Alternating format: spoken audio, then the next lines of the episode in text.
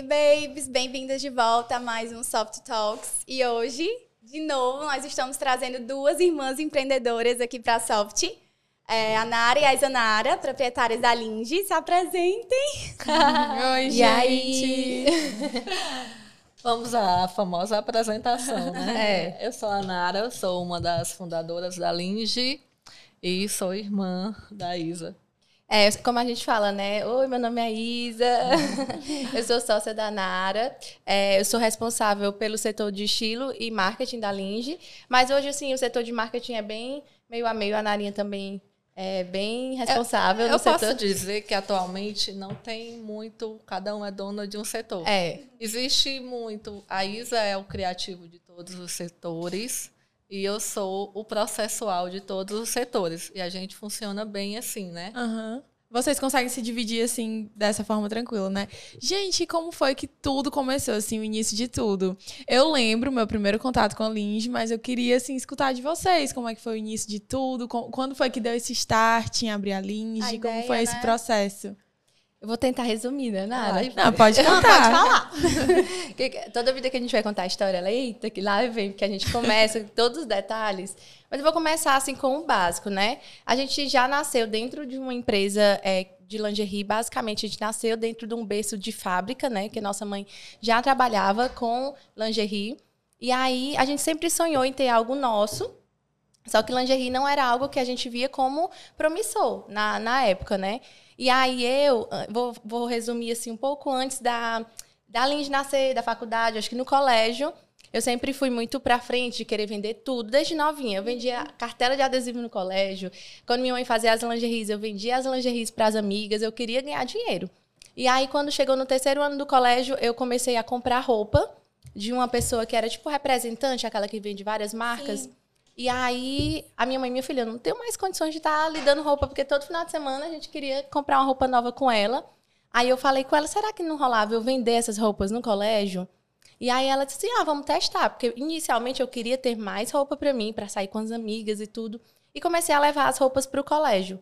Eu levava uma sacolona enorme, deixava lá na, na portaria, quando dava na hora do intervalo da aula, a gente fazia tipo uma vendinha na sala, e os professores, e a diretora, ia todo mundo. E aí começou a vender super bem. Daí a- até a própria representante na época, ela viu que eu tinha potencial, começou a liberar mais peças. E de repente, eu estava fazendo um- vendas bem grandes no colégio e, e crescendo. E aí, na época, isso foi o quê? 2000 e... 2011? Aí é a tua história. É, Quando tu entra faz um tempinho, foi em aí 2011, eu é. E aí, nessa época, é, eu não tinha Instagram ainda. Aí eu criei um Facebook. Na época, é, criei um nome, era Laço de Chita. Aí eu tinha uma amiga que era mais desenvolta, eu peguei ela pra ser minha modelo, ela ia lá em casa, eu bati as fotos do meu celular e fui postando. Nessa época, assim, era um. Esse campo aqui ainda era muito. Não Escasso, era. né? Era, não era habitado, assim, ainda, né? Não tinha muito isso aqui na internet.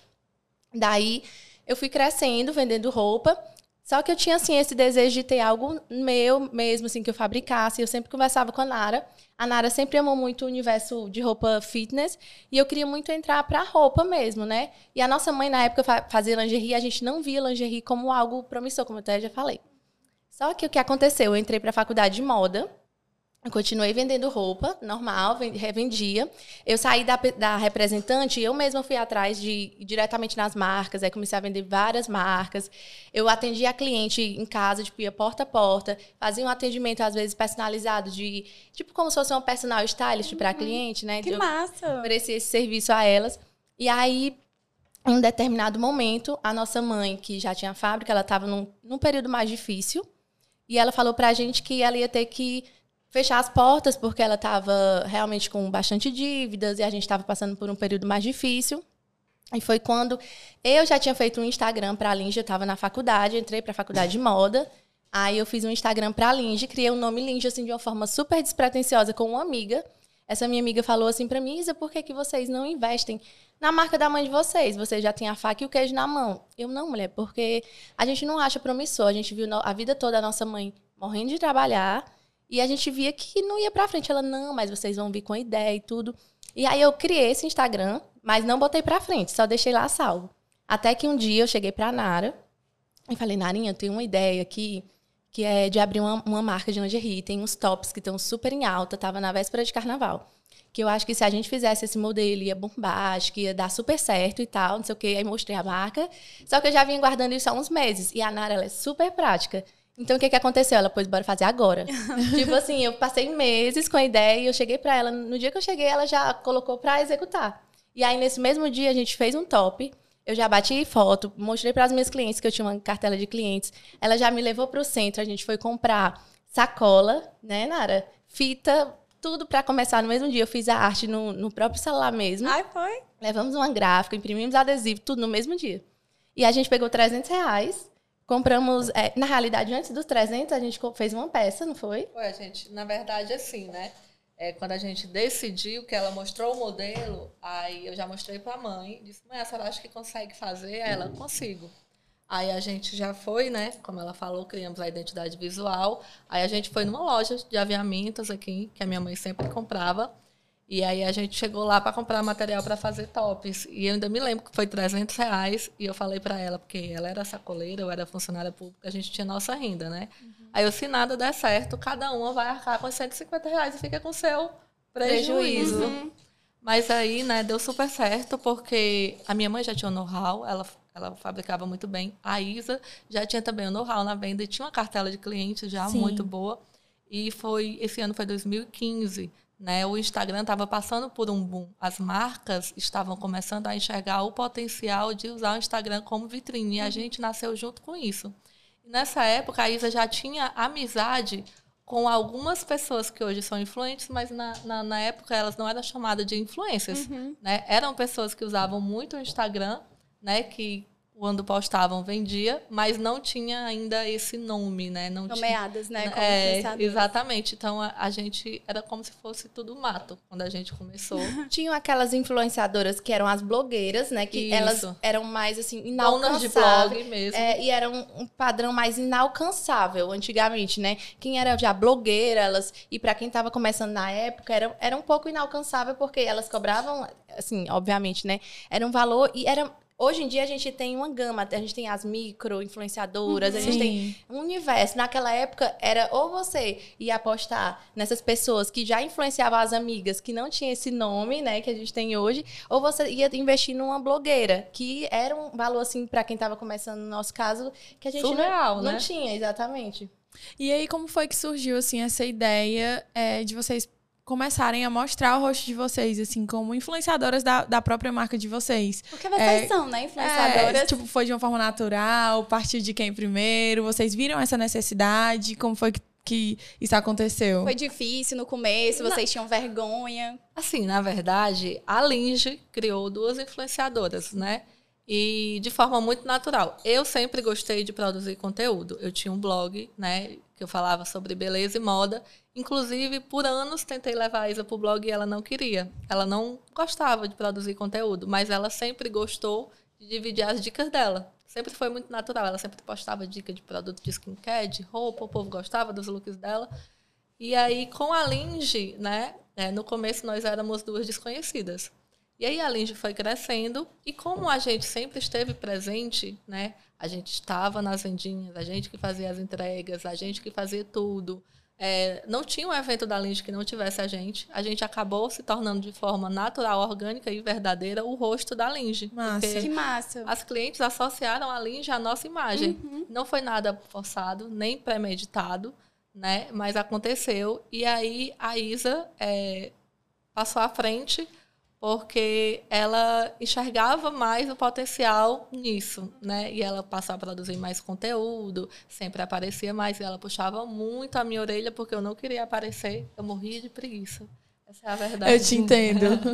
eu não queria produzir conteúdo é, no começo da Linge, hoje ainda, mas no começo da Linge nosso serviço era muito braçal.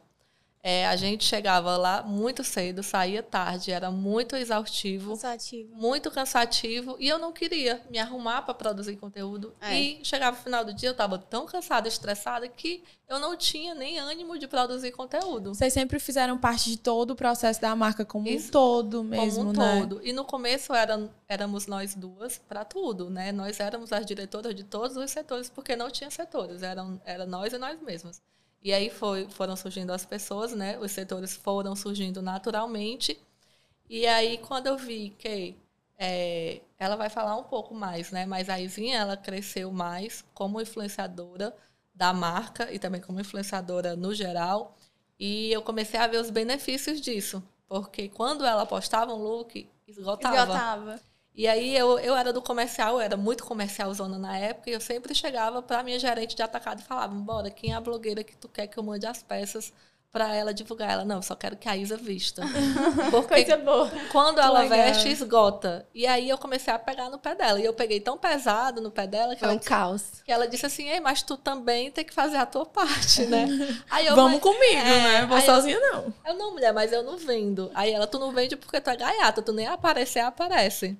Aí ela começou a me cobrar mais, aí eu comecei de forma natural, né? E cada uma do seu jeito, cada uma no seu nicho, eu acho que isso é muito importante frisar, embora a gente, a gente se dê muito bem e a gente se entenda, mas nós temos personalidades distintas que eu acho que se complementam, né? E aí cada uma foi construindo assim o seu espaço, tendo a sua forma de mostrar a linge. Muito legal. É, eu vou complementar, acho que é exatamente o que a Narinha falou eu acho que tem dois pontos aí na história. Um que, antes da pandemia, é, naturalmente a gente, a gente foi se tornando influenciadora da marca, mas eu vou falar assim por mim, eu não percebia tanto isso né? Eu, eu, eu, fazia, teve uma época que quando a Nara percebeu que, ah, por exemplo, no atacado, eu dava um retorno bacana porque o meu público era um público muito direcionado. Uhum. As minhas clientes de atacado já me assistiam, então o que eu postava, elas viam diretamente, elas, elas recebiam esse, esse conteúdo. conteúdo e aí era uma via muito rápida, né, de, de venda. Direto na veia, né? Dire, ia direto. Então, assim, era um retorno mais rápido, de fato. Porque quando a gente mandava para uma influenciadora,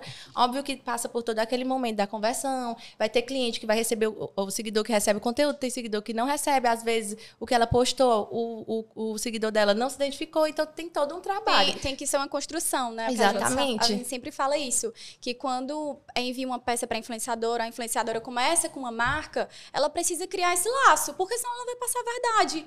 Ah, ela, ela tá o fazendo o seguidor dela tem que entender que ela realmente usa. usa. Exatamente, isso. se identifica. Isso demora, né? É um processo, é uma construção. A gente fala que é no mínimo uns três meses, porque a Com pessoa certeza. vai ver que realmente ah, ela gostou, ela tá usando Vai tendo constância, dia -dia. Exatamente. Né? Tem que fazer parte da rotina da exatamente. pessoa. É, exatamente. E vocês sempre fazem muito isso, né? Isso. De tipo de tá com aquela pessoa desde o início, porque tem influenciadoras que estão com vocês Sim. desde o comecinho, Sim, né? Isso verdade. é muito bacana. E amam, porque usam a marca direto, é, influenciam para usar também. Cresceram enfim, junto isso. com a marca, tem uma história junto com a uhum. marca, isso é muito bacana, né? Muito. Pois é. Aí nessa época, é, antes da pandemia, a gente já fazia esse trabalho, mas eu acredito que a pandemia, ela trouxe um baque muito real para nós duas, que foi quando a gente percebeu que nós tínhamos ali é, Tipo, acho que a gente já tinha quase 100 funcionários na época da pandemia, né? Na pandemia, né? a gente tinha uns 60, 70. Era. E a gente tinha um, um, um galera ali dependendo da gente, né? Tivemos que nós duas ir pra frente mesmo,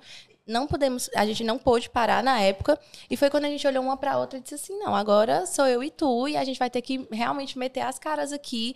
E foi quando, diariamente, acho que foi o período onde a gente mais se desgastou e ao mesmo tempo mais cresceu, né, Nara? Sim. Resiliência até emocional, porque a gente tinha que conseguir dar conta de tudo, entender os processos da empresa. A gente pegou vários setores que a gente já não pegava mais. A gente teve que ficar à frente do financeiro, da produção, tentar entender o que se valeria a pena produzir uma coleção ou não, porque ainda era tudo muito incerto. Pensar nas ideias, ter as sacadas de marketing na época e ainda aparecer nas redes sociais lindas e belas e, é, e positivas. Vendendo o é. nosso produto e positivo e vai dar tudo certo e criando estratégias e montando looks para assistir lives dos cantores aí e criando a linha de dormir para dormir linda em casa e fazendo produto. Então, assim, foi realmente um período onde a gente teve que botar muito as caras.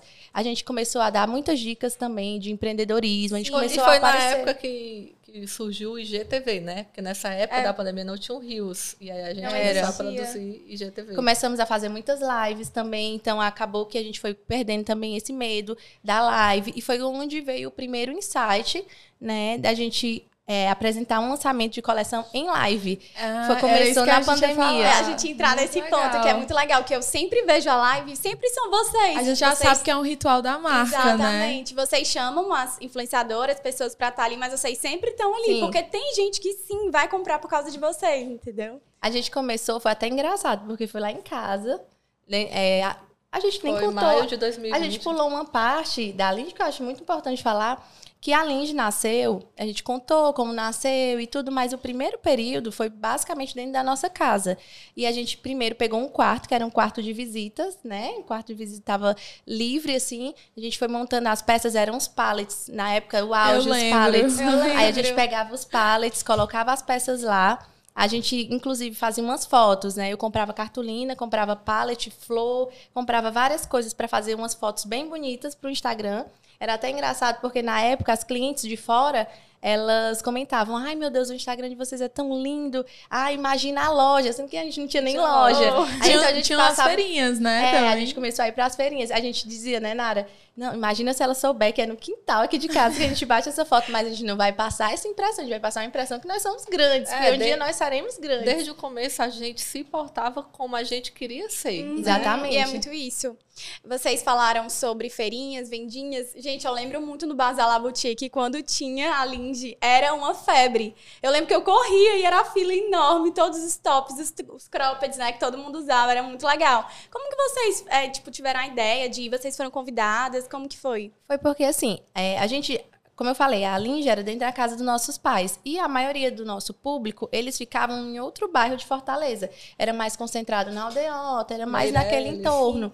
E aí a gente acabava ficando longe para eles irem lá para onde, onde era, tipo, a, a loja, né, da Linge, que era na casa do... Sem- Sendo que no começo a, a Lindy começou dentro da nossa casa, mas não tinha como receber o cliente, não era adaptado. Aí a Era. gente fez uma reforma, né? Transformamos a sala e o quarto lá de casa em um ateliê. no ateliê. para poder receber o cliente, porque o cliente não queria mais só o delivery, ele queria ir lá é, Provar, A né? gente provar. começou até a receber no, no- na salinha que a gente tinha, só que a gente via que lá não tinha uma infraestrutura legal para receber o cliente. Ele passava pela sala da casa, aí tinha toda aquela questão, até que a gente resolveu, não, então vamos fazer uma reforma aqui. A gente quebrou, juntou a sala e, e esse quarto. A gente fez um ateliê que era ateliê, escritório, era Tudo. tudo. E a nossa mãe, ela já fabricava, né, como a gente falou. A gente começou o real porque como a gente viu que a nossa mãe é, ia fechar e ela amava fazer isso, a gente queria é, continuar valorizando ali o trabalho dela. Então, ela tinha uma fábrica, ela,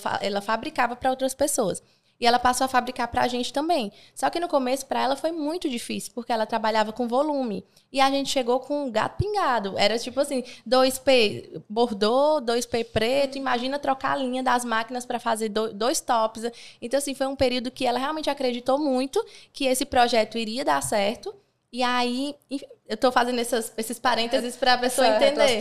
É. né? E aí, enfim, era na nossa casa. Ficava, às vezes, a logística difícil para cliente ir lá. E a gente começou a fazer feirinhas. Era uma época. Fora, assim, que quando a gente começou, a gente tinha um modelo, né? Aí a gente foi crescendo três, quatro. Então, a cliente, ela pediu o delivery porque a quantidade de modelos eram limitados, né? Então, para era. ela era suficiente ver só no Instagram e pedir. Mas a partir do momento que a gente foi é, formando coleções, né? Que as coleções foram ficando mais robustas, e as clientes começaram a ver a gente na feirinha, elas queriam ver o a mais, elas queriam saber o que é que tinha ali a mais para elas. Elas, que- elas se tornaram clientes fiéis da Linge e elas queriam ter a experiência de lá para poder escolher. Então, por isso que a gente reformou o ateliê. O ateliê. E aí a gente reformou, a gente recebia. Engraçado que muitas clientes vinham, elas chegavam lá, nossa, como é longe. É o fim do mundo. eu vim bater aqui, não sei o quê, porque eu gosto muito de vocês. Era todo dia a gente recebia essa Não mensagem, era longe né? pra mim. Mas a gente E nem a feirinha também. A feirinha era bem pertinho de mim. Eu tava lá em a, todas. Eu a do lembro. açaí tigela ou a da, da Universo? Da- Da Universo. Universo. É, que era no bairro, era, Era. Cidade Funcionários, Cidades né? Funcionários. Pois é. Eu passo até hoje lá em frente, não tem mais nada lá, né? É uma casa mesmo. Mas eu passo lá em frente, eu lembro. Eu vinha só por conta da Lindy. E era assim, que era o top Carla, top Amanda, É. top de- da Giza. Até hoje é Eu assim. lembro. gente- e as clientes ainda decoram. Às vezes eu e a Nara, a gente não, Não consegue decorar, mais, mas as clientes Sabe? sabem. É, porque Cliente aquele é lá, assim. né? Porque era aquele Às lá. vezes a gente fala errado o nome, aí Elas a cliente vem no direct. Ei, Narinha, esse daí é o top tal. Gente, como foi assim essa transição que vocês passaram de lingerie pra, pra peças, pra looks, pra outwear, Beachwear também, é, né? beachwear. Como Eu, foi eu acho que essa transição ela faz parte da história da Linge. É, é, não dá para dissociar, porque a Linge e as clientes, a gente tem uma, uma sincronia muito grande. A gente conhece as nossas clientes, porque a gente tem contato, né? Eu e a Isa diretamente com muitas clientes. E aí a gente surgiu como uma marca de lingerie, mas não uma marca de lingerie tradicional. Uma marca de lingerie onde a lingerie seria usada como peça, como parte do look. Isso. Então a gente já surgiu com essa ideia de que, opa, nós não vamos surgir para ser escondidas, e sim para ser vistas. Né? Então aí os, os tops foram evoluindo de top para cropped para body, que já eram peças de sair. Né? Então sem essa ideia, ela, ela não foi uma mudança, ela estava lá, ela só amadureceu. Sim. Né? Foi a- desenvolvendo, né? Exatamente, à medida também do que a gente tinha condições de desenvolver, né? Porque Uhum. A gente começa pequenininho, mas vai, Vai crescendo. É. Foi muito natural isso, também, assim, Isso. até pra, pra quem tava vendo o crescimento da marca. Foi tudo Isso. muito natural. A gente tem os sonhos, né? A gente tem os planejamentos, às vezes eles é, demoram um pouco mais do que a gente imagina, mas eles sempre acontecem. E aí a cliente chegava e dizia assim: Ah, eu queria muito chegar aqui na Linge e encontrar a parte de baixo. E aí nessa época a gente só trabalhava com renda. Aí aí, aí dizia saia de renda. Aí começamos saia de renda. Foi uma febre. De repente nós colocamos shorts de outros tecidos. E aí, sempre que chegava a coleção do fim do ano, que era uma coleção mais glam, mais sofisticada, a gente sempre apostava em, vestidos, em shorts, em saias, mas a gente deixava aquilo muito guardado para aquela época, né, do final, do, final ano. do ano. Que é uma forma o quê? De testar, né? A gente não se joga Vocês de uma vez, sentindo. mas a gente estava ali sentindo se a cliente ia recebendo aquilo. E aí a gente entrou também na linha de dormir, né, que foi um outro pedido da- das nossas clientes.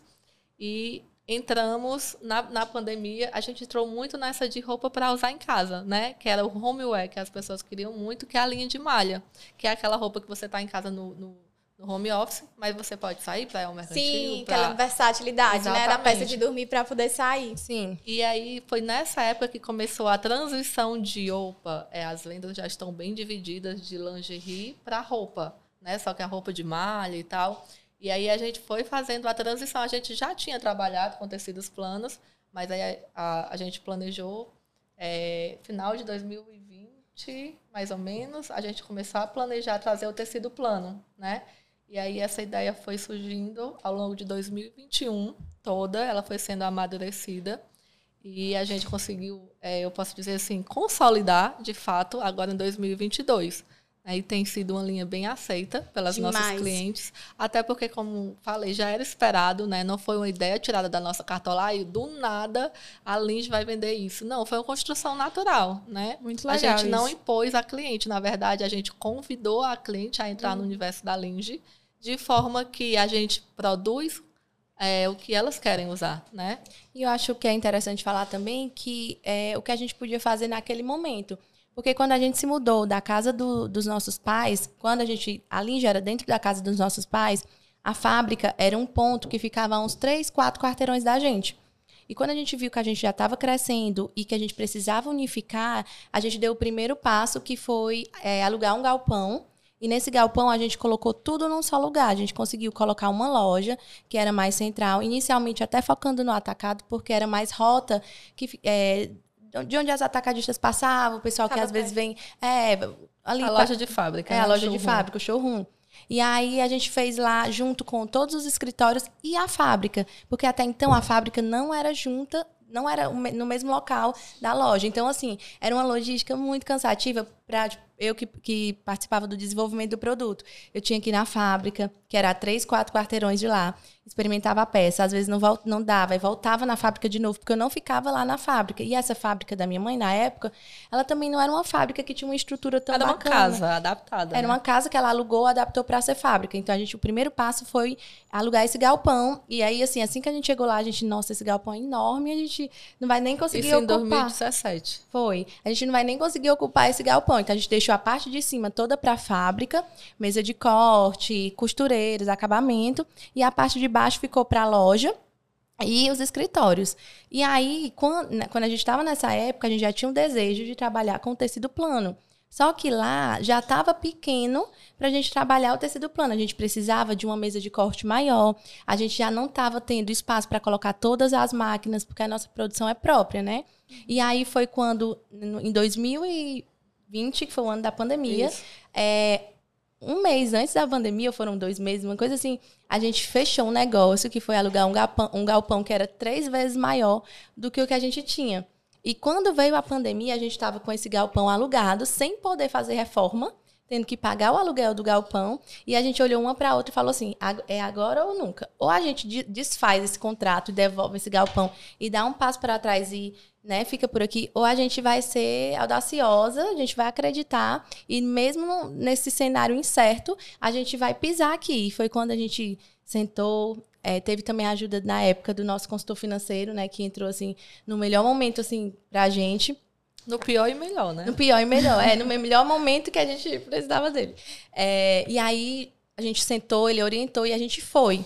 E foi realmente, assim, acho que o passo mais acertado que a gente deu é o galpão que a gente está hoje. Ele é, tipo, três vezes maior do que o outro. A gente pôde colocar uma mesa de corte muito maior. E foi a partir de lá que a gente conseguiu realizar esses sonhos que estavam no nosso papel, de trazer o tecido plano, de trazer as peças que as nossas clientes já estavam pedindo, né, Narinha? Exatamente, porque, assim, é, só quem está dentro entende, né? Uhum. Os entraves. Às vezes a gente quer muito fazer uma coisa e não consegue. Eu não consigo cortar um tecido plano em mesa pequena. Né? E às vezes, poxa, mas é um pequeno detalhe, mas a gente não tinha como mudar a nossa, a nossa realidade. E eu acho que esse galpão foi assim o primeiro marco de realização para a gente, né? como gestora, como donas da Linge, porque até então éramos todo mundo separado. E quando a gente pôde dizer, não, agora a Linge é uma só, estamos todas juntas, temos escritório, vamos ter setores, foi uma realização Foi um passo muito grande, muito né? Muito grande. E aí, Legal na verdade, foi em 2018, em maio. E aí, no mesmo ano, a gente abriu nossa primeira loja de varejo. Foi uma decisão muito rápida. A gente inaugurou o showroom em, em, maio. Um mês depois, a gente já estava locando a loja da Aldeota e a gente inaugurou a Aldeota em agosto. É, agosto, setembro. Agosto para setembro de 2018. 2018. Que foi uma, uma, vou bem dizer assim, é, foi uma luta da Isa, né? Que eu, eu sou no começo, né? Hoje eu estou bem melhor, mas no começo. Ah, hoje ela tá maravilhosa. No começo eu era muito pé no chão. Eu, para eu tomar uma decisão, eu tinha que ter uma certeza fora do comum. Né? Mas sempre Mas, tem, é, né? Na nossa sociedade é. também a gente funciona dessa forma. Tem as que é. sonham e tem eu para cortar. pra cortar Mas é bom, porque é equilibra. Equilibra é. Exatamente. E ela queria muito essa loja. Eu dizia, isso, pelo amor de Deus. E não sei o que, a gente não tem experiência. Aí fomos aos trancos e barrancos, aprendemos muito com a primeira loja, né? Surpreendeu.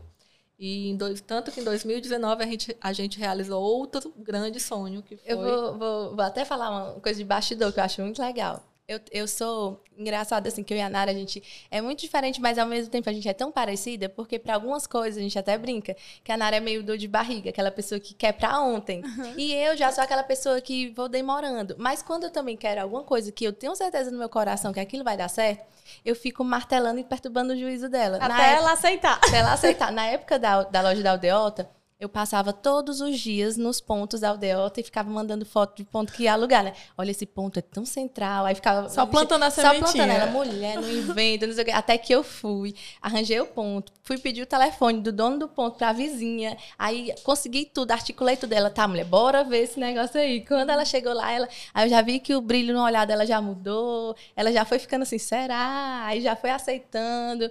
E na época, é, quem estava ali ajudando a gente, né, que dava umas consultorias, nem era a favor que a gente fizesse mais, a gente bateu o martelo, não, a gente vai. E deu, e super, deu super certo. certo. Logo em seguida, o, a gente, eu até pulei um assunto que vocês perguntaram, eu acho que é legal falar agora. É, o gestor do shopping Rio Mar, que é o shopping que a gente tem a nossa primeira loja em shopping, né? Eu sempre sonhei em ter uma loja em shopping. Mas eu também sabia que eu era ali muito sonhadora e tal, então eu sabia que no momento certo ia acontecer. E eu dizia muito pra Nara, ela, mulher, loja em shopping, não sei o quê, é tanto custo e tal, não sei o que mais lá. Aí eu, não. Eu, vou, eu, sei que vai chegar um momento que ela vai, ela vai ceder. Até que esse gestor, ele ia pro Basalar Boutique, que vocês até Sim. perguntaram. E ele via as filas, né? E toda a edição, porque ele com certeza ia, prospectava marcas para ele trazer para o shopping, né? Uhum. E aí, eles todo bazar, toda edição que acontecia duas vezes ao ano, que ele ia, que ele via na nossa, o frisson lá na nossa, no nosso stand e tal, ele conseguiu o meu contato e ele mandava mensagem. Acho que ele passou uns um ano e meio, dois anos, toda a edição mandando mensagem. Aí eu conversava com ele, ah, eu vou falar com minha sócia. Aí chegava pra Nari e mostrava. Ela, mulher, acho que agora não, não sei o quê. Até que uma vez a gente veio conversar com ele, demos a proposta e tal, não deu certo. A gente passou mais de um ano, tipo, em negociação e tal, até que, uma, tipo assim, uma vez, ele realmente viu o potencial que a gente tinha. A gente falou, não, a gente só quer isso, for para tal lugar, tal loja, desse jeito, nessas condições. E aí a negociação fluiu e a gente deu esse outro passo, não foi nada. Que foi vir para o shopping, a primeira Pô, loja de shopping. legal. E o que eu percebo, assim, muito de vocês é que vocês conseguem fazer as coisas de uma forma bem tranquila, mas em momento nenhum né? vocês recuam. E isso é muito importante para quem quer empreender, para mulheres que querem entrar né, nessa, ne- nessa onda do empreendedorismo, que eu acho muito, eu acho muito legal, acredito muito. E, e isso é muito importante, porque por mais que tenha ali aquela dose de realidade, vocês não deixaram de fazer. Não desistem. Vocês não, vocês não é, recuaram, né? Isso é muito legal. É, é porque, assim, eu, eu acho que uma sociedade é, é bom que as pessoas sejam diferentes porque constroem mais, Uhum. mas elas também têm que ser parceiras. Porque, Alinhadas, né? Exatamente, porque a gente, nós temos muitas divergências, né? Mas é assim, é, não quero, não quero, e ela quer, quer. Mas no momento que, Que une. que une, eu não importa se a ideia foi dela ou a ideia foi minha. É nossa. A ideia é nossa e eu vou defender ela até o fim. Entende? A hora, a hora de dizer não foi até o momento que eu decidi não fazer aquele negócio, mas virou a chave, não tem mais. E isso faz toda a atrás. diferença no, no convívio de vocês, né? Era até uma coisa que eu ia perguntar. Assim, como que é a, a rotina de vocês juntas, sendo irmãs e, e sócias? É, isso vocês acreditam que ajuda a conhecer uma a outra na hora da sociedade ou pode atrapalhar? Como que é assim, a rotina de vocês? Eu acho que o tempo, ele trouxe junto uma maturidade muito especial para nós duas, assim, como irmãs e, e- como sócias também. Porque inicialmente, quando começou, é, às vezes a gente até recebe esse tipo de pergunta, porque tem muitas irmãs que, Que são querem, né? sócias, né? é, que estão começando, que tem ali as divergências, que às vezes é difícil uma tomada de decisão, porque uma é muito dura, a outra também tem uma opinião muito forte. E no começo da, da Lindy, realmente foi bem. A gente passou pelos nossos desafios, porque eu tinha ali a minha imaturidade de querer muito as coisas do meu jeito, e a Narinha também tinha o jeito dela, e em alguns momentos eu percebia que a gente deixava de crescer em determinados setores, porque o meu setor era muito do meu jeito e o setor dela muito do jeito dela. A partir do momento que a gente entendeu que somando a, a nossa força, as nossas ideias, que elas eram muito mais fortes juntas do que cada uma pensando no individual. E foi quando a gente começou a entender que eh, valeria muito mais a pena a gente se juntar, a gente se unir nos setores. E aí, hoje em dia, a gente até brinca que quando a gente tem, a- ainda existem as divergências, ainda existem os desentendimentos, a gente fica com raiva ali uma da outra, mas dá cinco minutos, Logo 15 passa. minutos, a gente, uma pensa assim, menino, o que que... A gente tem que resolver outros problemas. Bora, mulher, bora logo fazer aqui as pazes, resolver isso aqui. não tem tá? tempo pra Não tem ficar- tempo ficar com pra ficar com raiva, não. Mas é isso. E aqui também a gente sempre fala, né, que nós somos três, aqui é uma sociedade. E o que uma fala tá dito pelas outras duas também, que é muito legal, né? É, a gente tem, é, a gente tem isso muito bem alinhado em parcerias. São, somos três, né?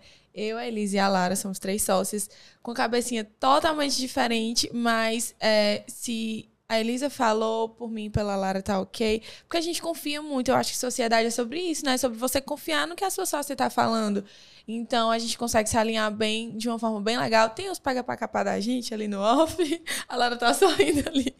É, tem ali no off, mas é, quando chega aqui na soft, é, é a soft e pronto. Normal, né? E- Divergência de total. opinião vai sempre existir. Sempre vai ter uma que não vai preferir, vai ter outra que vai. Aí tem a outra que vem e fala, é, gente, eu acho melhor não. Aí pronto, aí a outra já fica, é, tá bom, então não vai ser. E sempre tem os assuntos que são muito específicos de Sim, cada uma, né? Tem- tem, coisas que eu falo assim, não, não vou opinar, isso aí eu vou deixar pra Isa, assim como Ah, a gente tem muito Né? isso também. tem muito isso do lado dela. E eu deixar a bola acho- com a pessoa, né? É, e eu acho que quando você passa é, a confiança, tipo assim, eu me sinto muito mais forte, muito mais preparada quando eu escuto a Nara dizer, é, dizer ah, eu confio muito na Isa. Não, se ela disser que é assim, eu confio. Não, a Isa tem uma pegada muito boa no comercial. Quando ela enche ali a minha bola no sentido de eu acredito em você, eu me sinto muito mais confiante. E eu acho que isso, a recíproca também é verdadeira. Quando eu realmente falo que eu confio na Nara, quando eu digo em decisões comerciais, eu digo, não, eu não decido isso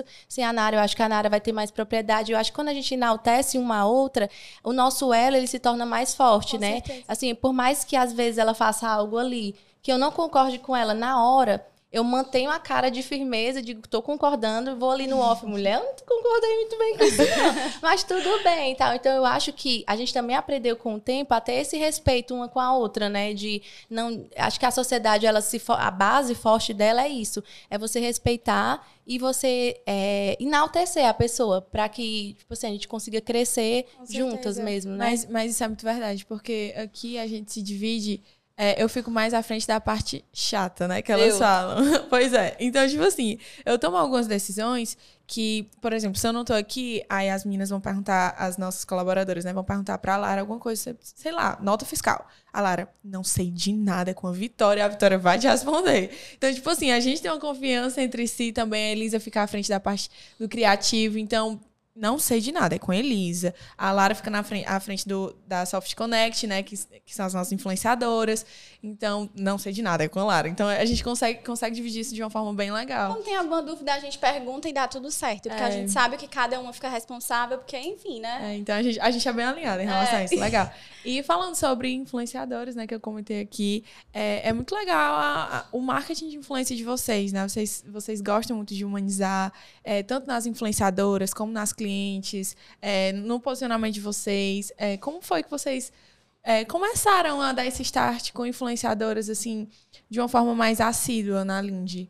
É como a Narinha até falou lá no começo, né? É, desde a Lindy ela já nasceu no digital e a gente já nasceu sabendo da importância da influência, né? É, independente se você era uma influenciadora que tinha números altos ou não, a gente entendia que a gente precisava dessa força. Eu costumo dizer que assim, eu sou muito grata às influenciadoras. Eu acho que foi um trabalho muito é, mútuo que a gente teve e hoje eu valo- sempre valorizei e eu faço questão de valorizar porque eu acho que o trabalho da influenciadora é muito importante. Então, assim, no começo da Linge, a gente contou com meninas que, como a Narinha falou, elas não tinham números altos, assim, mas elas influenciavam o meio delas. E aí a gente foi chamando, e o bacana é que a maioria delas, as marcas não tinham ainda, não tinham tido esse despertar.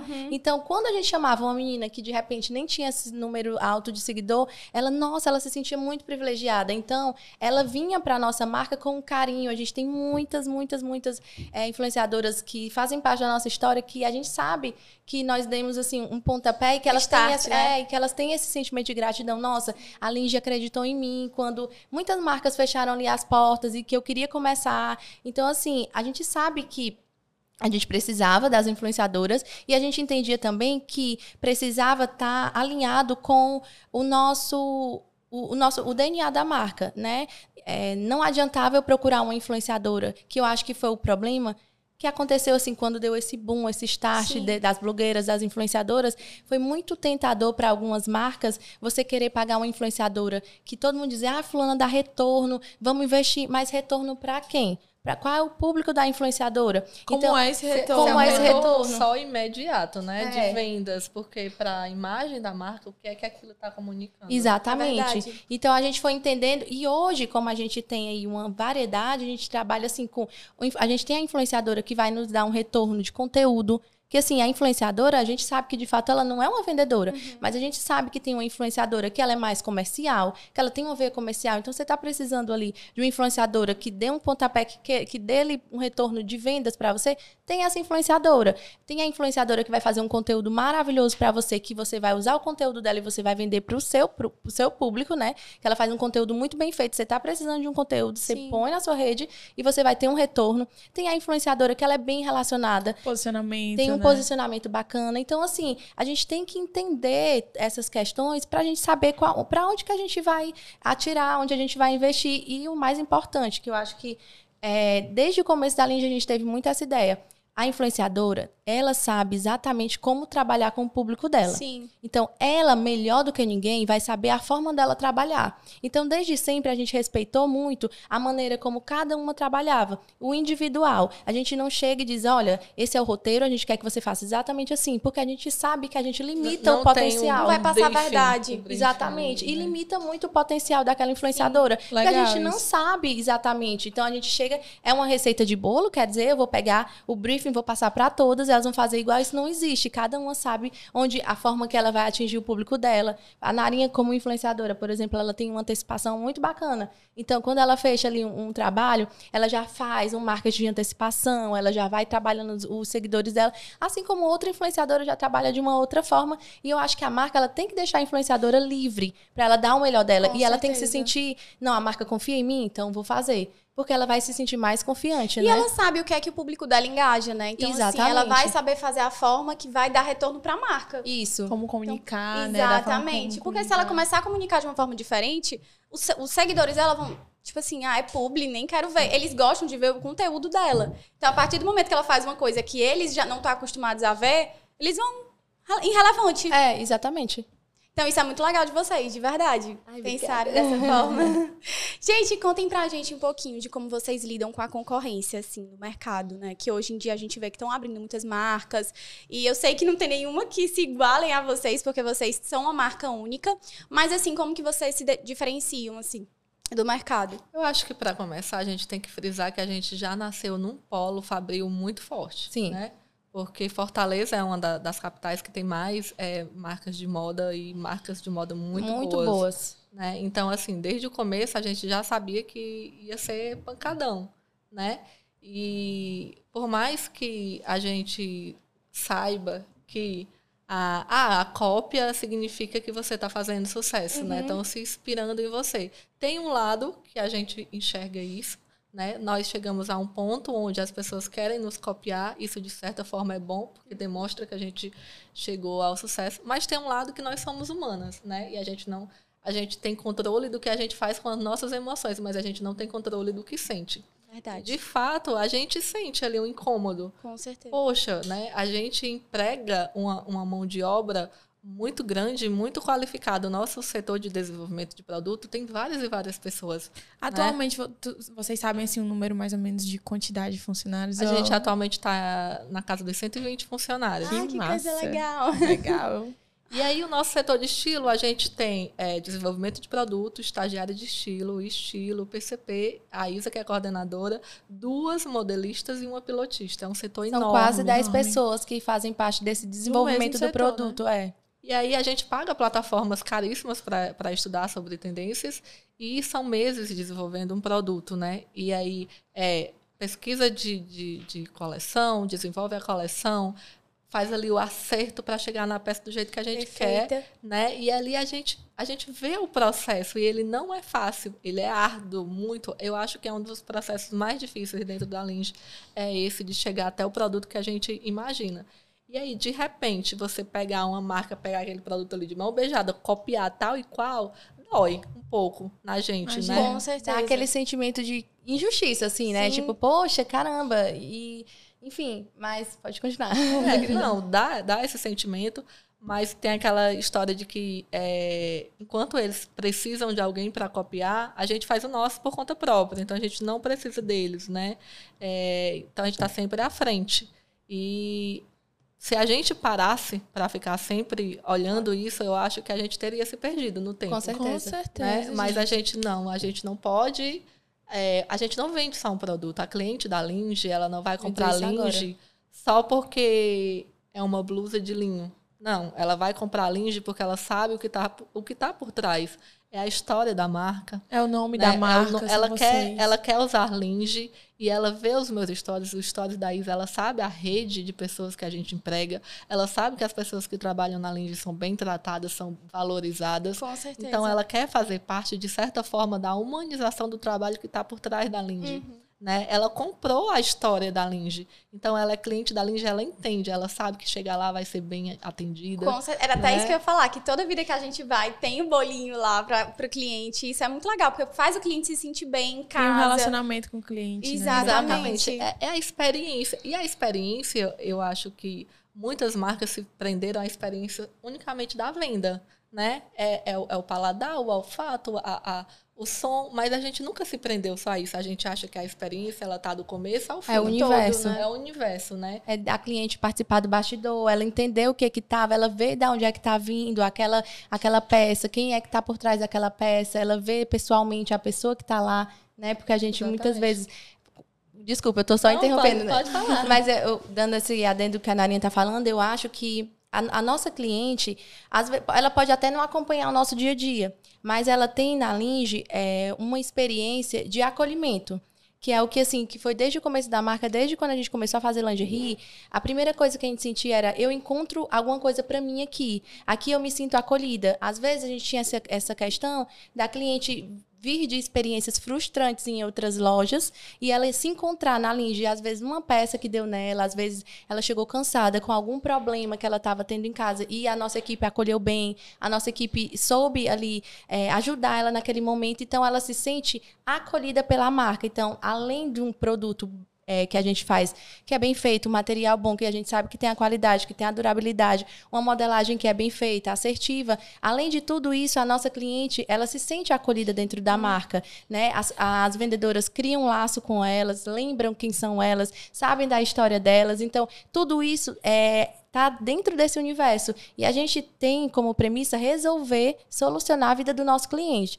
Se a nossa cliente chegou, ela tá, ela tá exausta, ela tá cansada, ela só queria se é, desopilar, ela vai na- lá na loja, ela não precisa comprar nada, ela senta, conversa com as meninas, bebe uma cervejinha, Come um come bolinho, um bolinho, um café. conversa, se distrai, já sai de lá renovada. É. Então, é esse conjunto de experiências que a gente proporciona para a cliente. Então, isso não se limita a uma peça que muitas vezes é mais barata, né? Porque a nossa cliente, ela, ela, ela não vai comprar pelo preço, ela vai comprar pelo valor que a nossa peça tem, né? Nada como um bom atendimento também, né, gente? Com Não vamos- certeza. E Mas muito legais. é assim, esse é um dos nossos maiores orgulhos, né?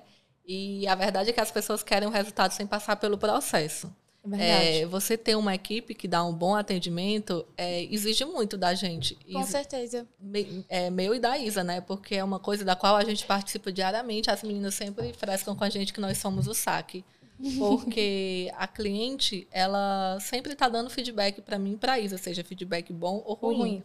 E a gente sabe, a, a cliente, antes dela dizer para a vendedora que está com problema, ela diz primeiro para mim e para Isa. Então, quando a vendedora está sabendo, a gente já está lá no pé dela Já tá que- tá- atrás de resolver, já está né? querendo saber o que, que aconteceu atrás de resolver.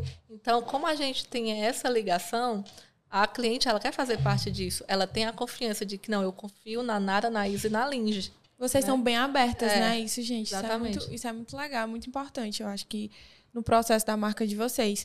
E uma coisa que eu também queria falar que a gente acabou não falando sobre o bazar, né, de vocês, que também tá virando uma tradição.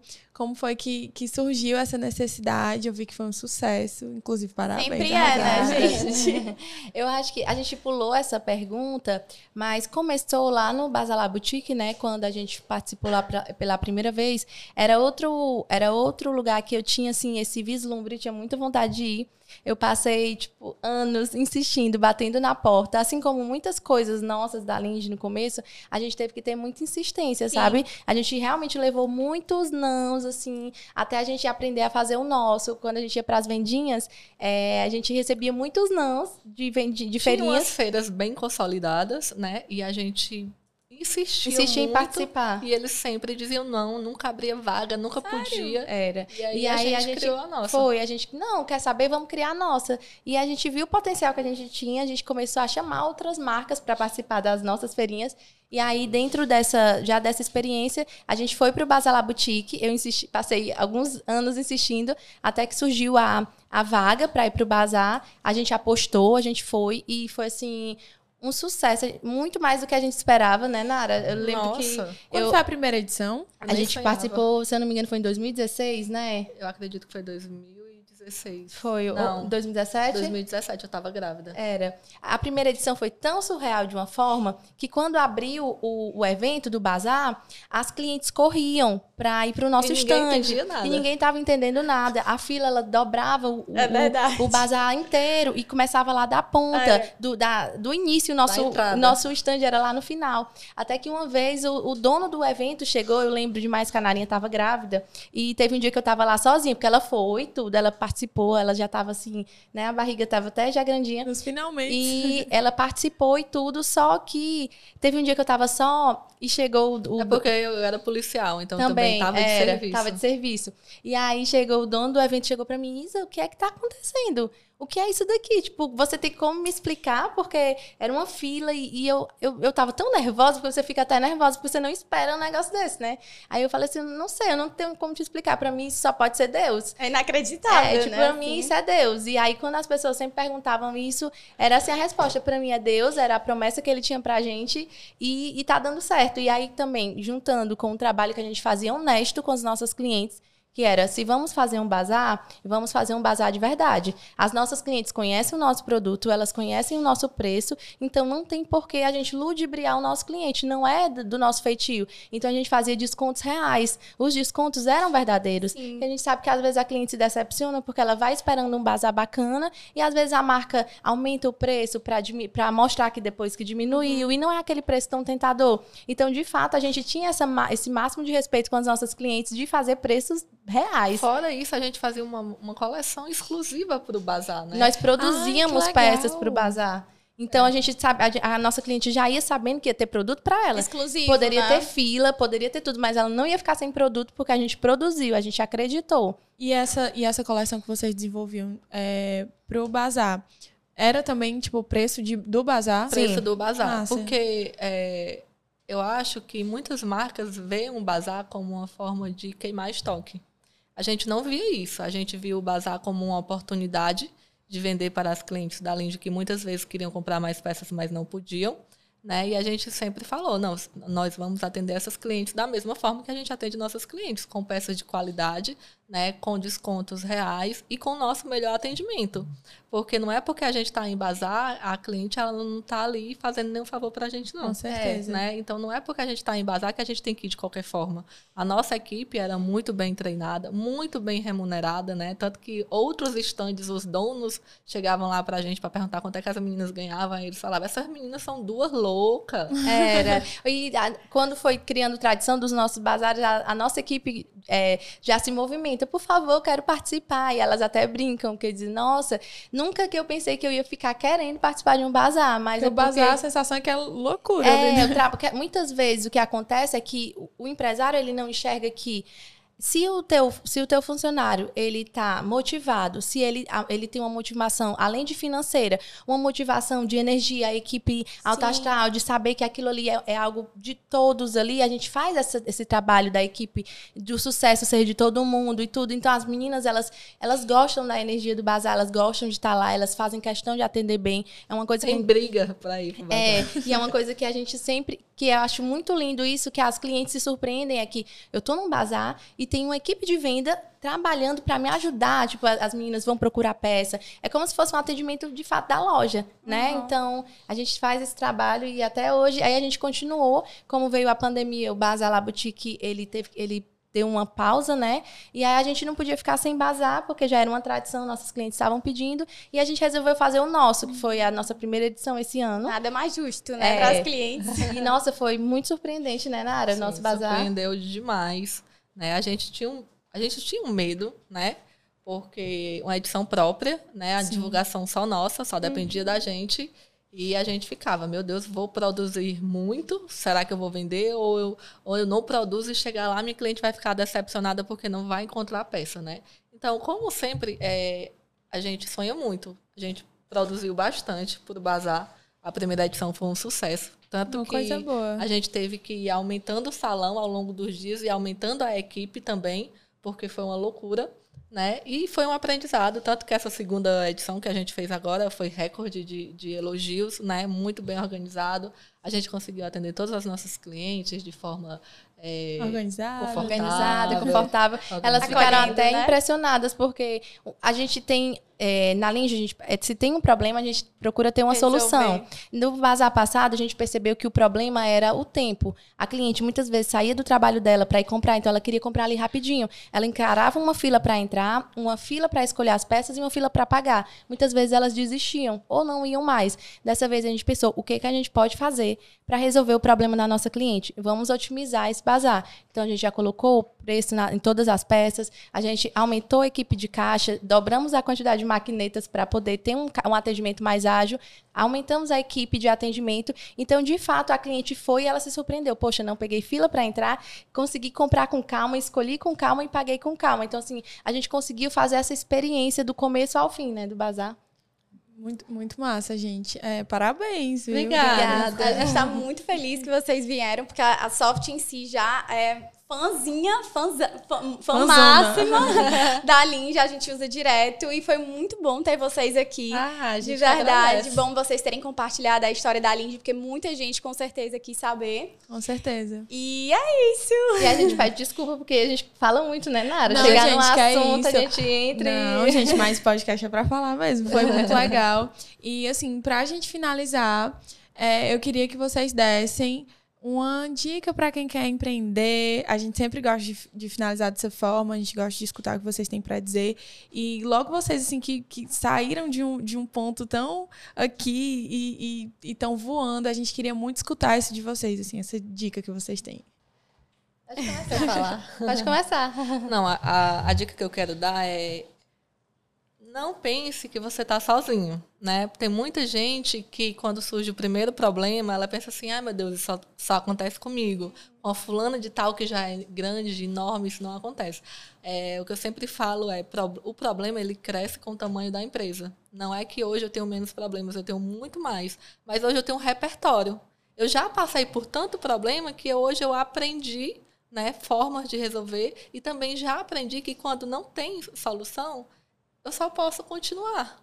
Porque não, antigamente eu, eu, eu perdia a cabeça, eu me estressava e eu não rendia.